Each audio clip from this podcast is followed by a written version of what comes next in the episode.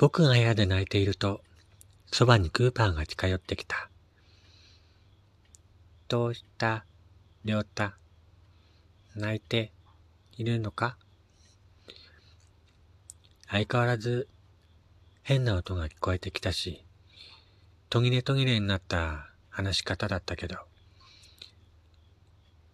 クーパーは一生懸命僕に話しかけてくれた。僕はそんなクーパーを見て、パパったらね、お前を捨てるって言うんだよ。ひどいよね。家族なのにね。僕は涙が止まらなかった。クーパーは少し黙ったまま動かないで僕を見つめてくれた。りょうた、それは仕方ない。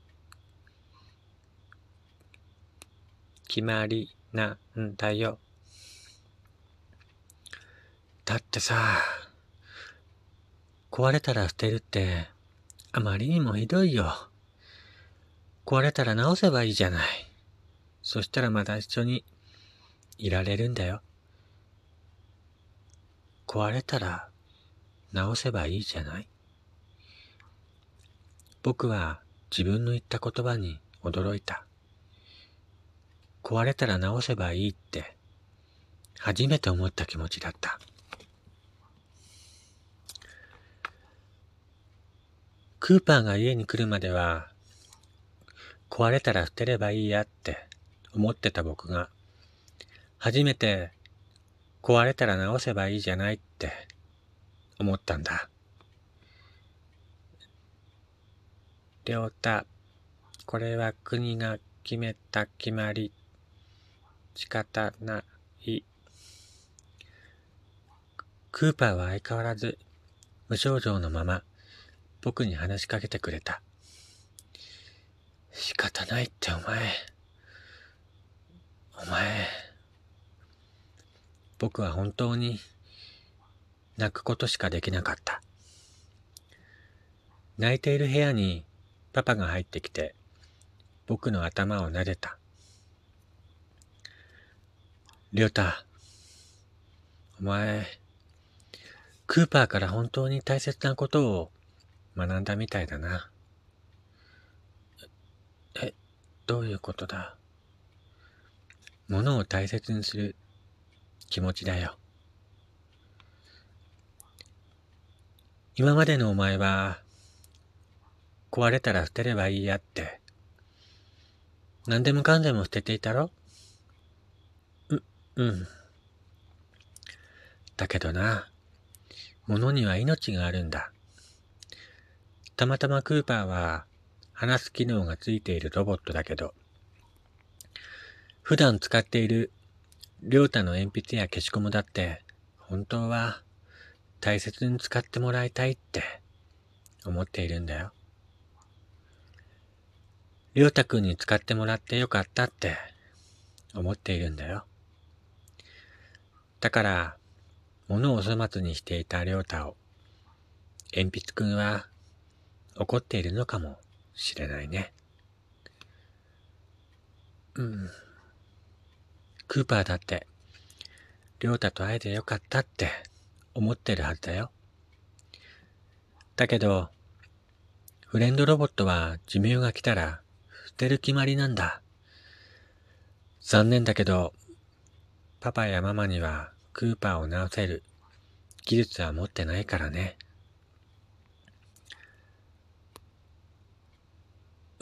うん。レオタ、クーパーはもう限界なんだ。壊れたら暴走して、リョータを襲ってしまうかもしれない。そうなったらリョータも嫌だろ？クーパーだって間違ってリョータを襲ってしまったら嫌な気持ちになるよな。うん、そうだね。そうだね。そんなパパの言葉を聞いて、僕はただただ泣くことしかできなかった。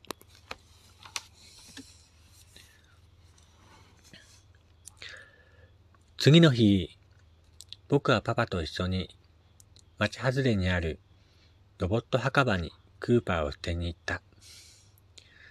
僕は生まれて初めて外の世界を目にした。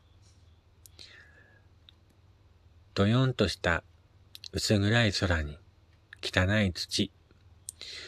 昔は栄えた町も今は誰もいないゴーストタウンみたいになっていたんだ。パパの話によると昔はもっと空も明るくて人々も平気に外を歩いていたんだって。草や木も生えてったって言うけど、今じゃそんな面影もない。今はこんな宇宙服みたいな重たいスーツを着ないと外を歩けないほど空気が汚れているんだ。ああ、僕も外を元気に走り回ったりできる時代に生まれてきたかったな。僕のパパよりもずっとずっと年上の大人たちが今の世の中を作る原因を作っていたんだって学校で教わった。人々が自分で蒔いた種って言えば種なんだろうけど、ロボット墓場は町外れにあった。何でも昔に宇宙から落ちてきた石みたいなものが落ちた後らしくて、そこが見えないぐらいの穴が開いてあった。そこに使い捨てられたロボットは全部捨てられ、また再利用されるみたい。僕はロボット墓場を恐る恐る覗いてみた。大きな穴には無数のロボットが無残な姿で落ちていた。ここにクーパーを捨てるのか。僕は少し胸がチクって痛んだんだ。お別れだね、クーパー。僕は涙が止まらなかった。